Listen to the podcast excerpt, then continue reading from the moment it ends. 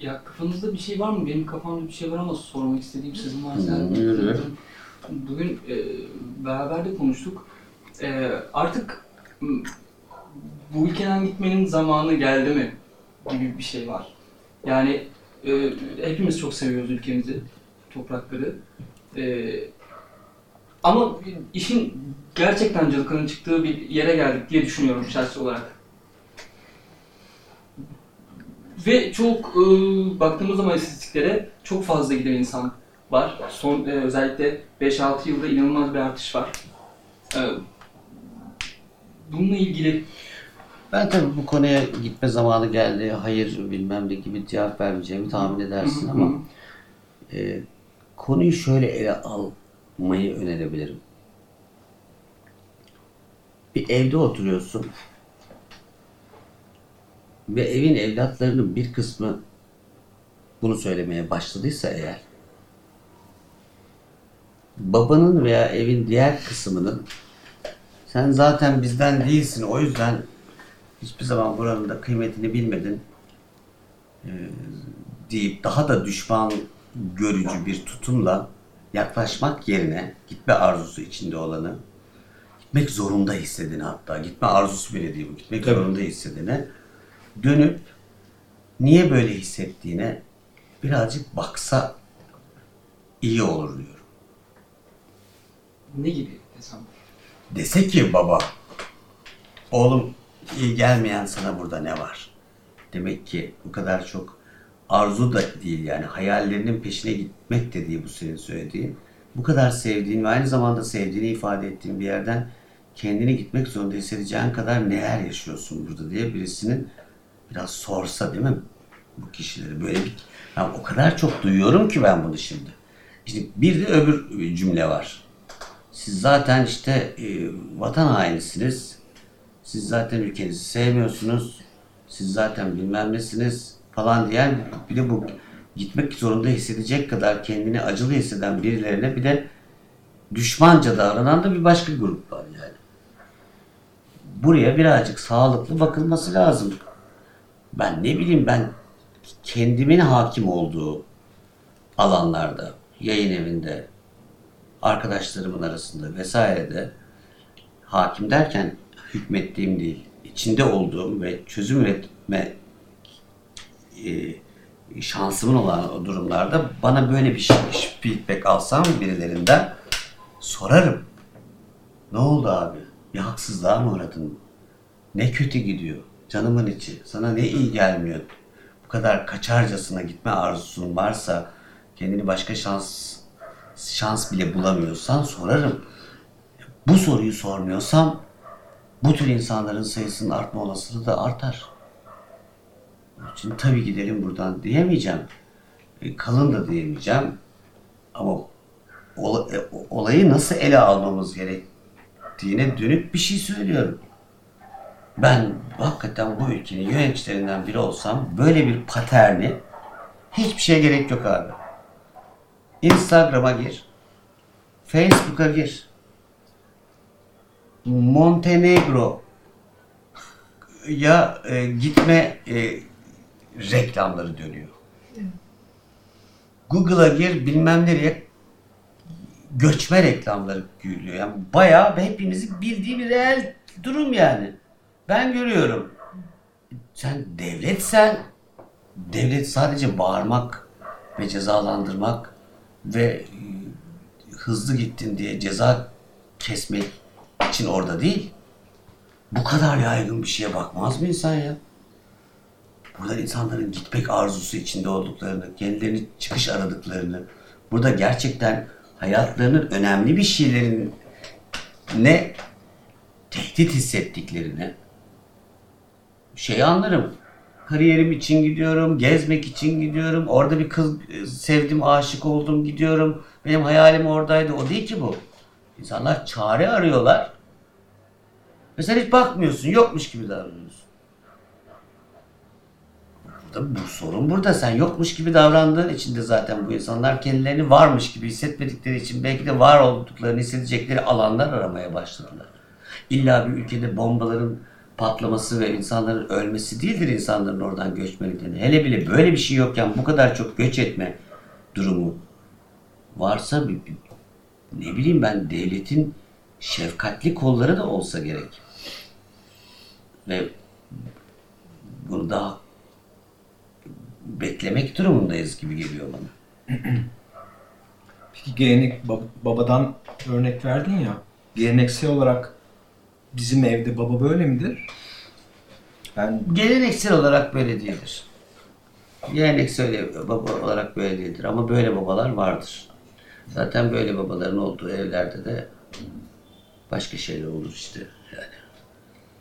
Yani çocuklardan bir kısmı babanın değerlerine sımsıkı tutunur. Öbürleri kötü çocuk diye e, hain evlat diye tarif edilir. E, böyle ikiye bölünür. Yani şimdi işte, işte böyle bakarsan hain evlat dersin çünkü. Halbuki bir babanın benim rahmetli babamın bir lafı vardı çok güzel. Bir babayı terbiye eden çocuktur derdi. Bir babanın oğlundan, çocuğundan, kızından duyacağı çok şey vardır. Sızlanıyorsa, ağlıyorsa, kaçmak istiyorsa, bir şey söylüyor olsa gerek. Babaysan duymayı bileceksin en çok. Bağırmayı değil. Babaysan dinlemeyi bileceksin en çok. Konuşmayı değil. Baba dediğim bıdır bıdır bıdır bıdır konuşmaz. Biraz mentor gibi durur, dinler, anlamaya çalışır, çözüm üretir. Onun için babası. Elle sopayla herkes yapar babalık. Vur Allah vur. Buna tahammül edenler ve bundan hoşlananlar kalırlar. Öbürleri giderler diyorsan da e, güle güle abi işte sen o zaman insan kendi sorumluluğunu böyle ele alıyorsa e, üzücü. Ama bizde şöyle bir şey var ya mesela polis bile bu arada polisleri sevmiyorum polisler falan değil ama Türkiye'de polis bile yani polisi görünce aslında insanın aklına ilk gelen şu olması lazım. Beni koruyan birileri var. İşte korkuyla yan yana, ürkmeyle yan yana olmaması lazım polis dediğin şey. Ne birey birey baktığımda öyle değil. Ben zaman zaman bir nedenle bir polisle karşılaştığımda pırlanta gibi şeker şeker insanlarla karşılaşıyorum. Ama genel imgede böyle bir sorun varsa o zaman gene tepedekiler bakacak bu, bu, algıya. Ben ne yapıyorum, bunu nasıl kullanıyorum diye. Dahası mesela ben diyelim ceza yiyecek kadar bir şey yaptım. Yani hı- hız sınırını aştım. Hız sınırını aşmanın cezası ne? Şu. İşte polis bana, bana ceza kessin zaten. Ama bağırmasın yani. Zaten zaten ceza cezam bu. Bir de ben polis fırçası diye bir ceza mı var? Hakaret diye bir ceza olmaz. Kurduğumuz ilişkilerde bir sorun var. Orada şudur yani. Bunu yapmadığın için beyefendi biz de size yasalar e, ihlal ettiğiniz için şu bir cezayı kesiyoruz derken bile bana beyefendi demeye devam etmeli. Cezamı kesiyorsun zaten. Ben buna itiraz edemem. İlişkilerimiz bozuk yani. Otoriteyle ilişkimiz bozuk. Öğretmenle ilişkimiz bozuk. Otoritenin bizle kurduğu ilişki bozuk. Otoritenin kendi otoritesinin kendisine verdiği sorumluluğu almadığını düşünüyorum ben. Sorumluluk alan otorite yani mesela o çok güzeldir Osman Gazi'nin e, Edebali'nin Osman Gazi'ye bıraktığı bir vasiyet vardır. Osman Gazi'nin e, ilk işte Osmanlı'yı kurduğu dönemde o kadar güzeldir ki ve hatta şu andaki iktidardaki bir sürü insan da bu vasiyetnameyi bi- biliyorum ki ezbere biliyorlardır. Yani bildiklerine eminim. Orada şöyle söyler. Bir açsana abi internetten Edebalı'nın vasiyeti diye. Bir, bir iki cümlesini okuyayım yani. Aa, ben bulamadım. bir ortamda yani sen özellikle sorumlu olduğun bir yerde birileri mutsuzsa, birilerinin canı yanıyorsa, birileri kaçmak istiyorsa, birileri kendini tehdit altında hissediyorsa sen de sorumluysan çok bakacaksın abi. Zaten senin büyüklüğün bunu bunu gerektirir. Eğer büyük olacaksan böyle büyük olunuyor yani.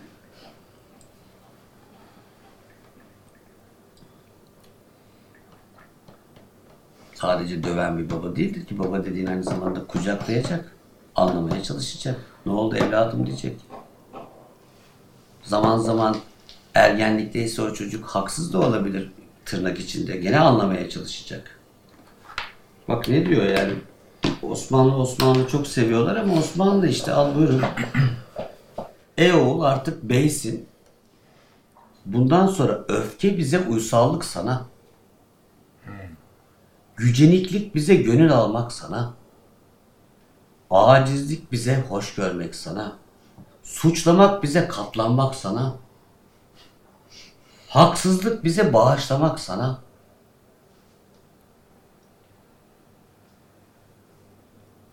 İşin ağır, işin çetin, gücün kula bağlı. Güçlüsün, kuvvetlisin, akıllısın, kelamlısın ama bunları nereden, nasıl kullanacağını bilmezsen sabah rüzgarında savrulur gidersin. Öfken ve nefsin bir olup aklını yener. Daima sabırlı, sebatli ve iradene sahip olasın. Dünya senin gözlerinin gördüğü gibi değildir. Bu bizim Gandalf'ımız yani. Bizim kuruluşumuzun Gandalf'ı. Mentor işte yani. Bütün bilinmeyenler, fethedilmeyenler, görünmeyenler ancak sen faziletli ve ahlaklı olursan gün ışığına çıkacaktır.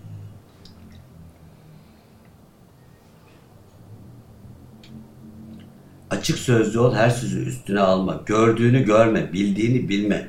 Sevildiğin yere sık gidip gelme diyor ya. Üç kişiye acı.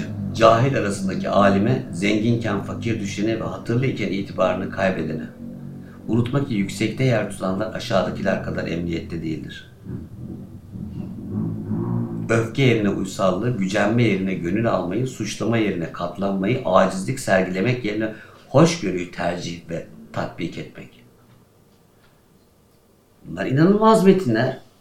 Bizim şeyimizde bunlar var. Orhun yazıtları falan da muhtemelen. Şimdi biz bizim at- yani atalarımız deyince aklımıza hep böyle onu bunu yendik, onu bunu fethettik, onu bunu ezdik değil ki ya. Felsefesi var da onun için bir şey var burada. Burada derinlikli bir felsefe var. Şimdi böyle bir devletimiz var mı? Öfke bizi affetmek sana nerede? Tam tersi durumdayız. Evet. Böyle kıçıyla başıyla almayacaksın o zaman Osmanlı dediğin şeyi. Eksiyle, yediğiyle, iyisiyle, derinliğiyle alacaksın. Bunlar kıymetli laflar. Sorumluluk ister. Adam gibi adam olmak, baba olmak, anne olmak, tepede olmak, başkalarını kor- koruyacak noktasındasındır. Kucaklayacak noktası, noktadasındır artık. Bir de halka da iletişimde hakkı da tanıyor bir yandan. E tabii ki. Çok sevildiğin yere sık gidip gelme diyor yani. Etrafında kendini zehirleyecek kadar yalamalarla gezersin demek istiyor yani. Yelpazeyi geniş tutuyor. Yani bazeyi geniş tut diyor yani benim hep söylediğim lafı. Adam çok güzel söylemiş yani. Şey Edebali Hazretleri önemli adam. Çok. Zamanında işte böyle düşünülürken ama şimdi şöyle de bir halkta inanç var herhalde. Hani kim ne kadar çok bağırırsa, kim ne kadar çok azarlarsa, işte kırar dökerse o daha güçlüdür ve beni daha iyi korur gibi bir anlayış mı var acaba? Çünkü tam tersini söylüyor. Şefkatli ol, anlayışlı ol vesaire. Şimdi öyle olunduğu zaman o saygı görmüyor anladığım kadarıyla. Güç güç tanımı. Bu her alanda maalesef e, akan bir şey. Yani bunu e, e, politik iktidarlarda görüyorsun. E, işte ne bileyim teknik direktör seçerken böyle seçiyorsun. E, dahası hiç bunlarla alakası olmayan sosyal medyada falan mesela sertlik, alay etmek falan cool'luk zannediliyor. Birilerine gülmek, e e e demek, yukarıdan bakmak. Bunlar mesela orada da başka bir şekilde bir şey çalışıyor yani böyle. Bunlar cool falan değil. Bana çok cılız görünüyor. Tam tersine güçsüzlük gibi geliyordu. Yani kendi eksiğini hiç bakmamak, eksikliği olmayanla dalga geçmek. Bence cool olan gerektiğinde düşüp kalkmak yani. Hepimiz iyi basketbol oynayamayız. Bazılarımız çok komik olabiliriz yani. Onu yapabilmeliyiz. Ben mesela hiç voleybol oynayamam. Ama deseniz ki bana bir tatilde hadi gel voleybol oynayalım. Yani yerlere yatırırım sizi gülmekten ama oynarım yani. İlla kazanmam gerekmez yani. Eğlencenin içine girebilirim. Her şeyi iyi yapan insan mı olur ya? Düşeceğiz. Seveceğiz oraları da. Çok narsistik bir şey bu ve bütün narsistik şeyler gibi aslında işte hep söylediğim gibi aslında bütün narsistik şeyler bir osurukta yıkılır. İnsan kendi gerçeğiyle buluşursa öyle kolay patlamaz. Ama gerçeğin üzerine bir şeyleri şişirdiysen patlama olasılığı çok yüksektir. Onun için de seni patlatma olasılığı olan herkesten kaçarsın. Bütün ilişkilerinde bir patlama potansiyeli gibi gördüğün için aslında sen korkulusundur. Çok acılı. Çok acılı. ya. Ay ben şimdi bir dahaki e, diyaloglar çekimine şu arkadaşım gelmesin çünkü öyle bir şey yapar ki ben orada rezil olurum pa- patlayayım. Patlamam da güzel ya ne olacak yani? Biraz gülelim. Bilmeyeyim. Sen, sen bana öğret. Yani anladın mı ne demek istediğimi? Bu kadar cılız olunur mu ya? Bu kadar korkak bir şeyin gücünden bahsedilir mi? Bir bakın yani bizim seçtiğimiz, başımıza tac ettiğimiz bazı figürlerin gariptir yani. Kolay değildir yani.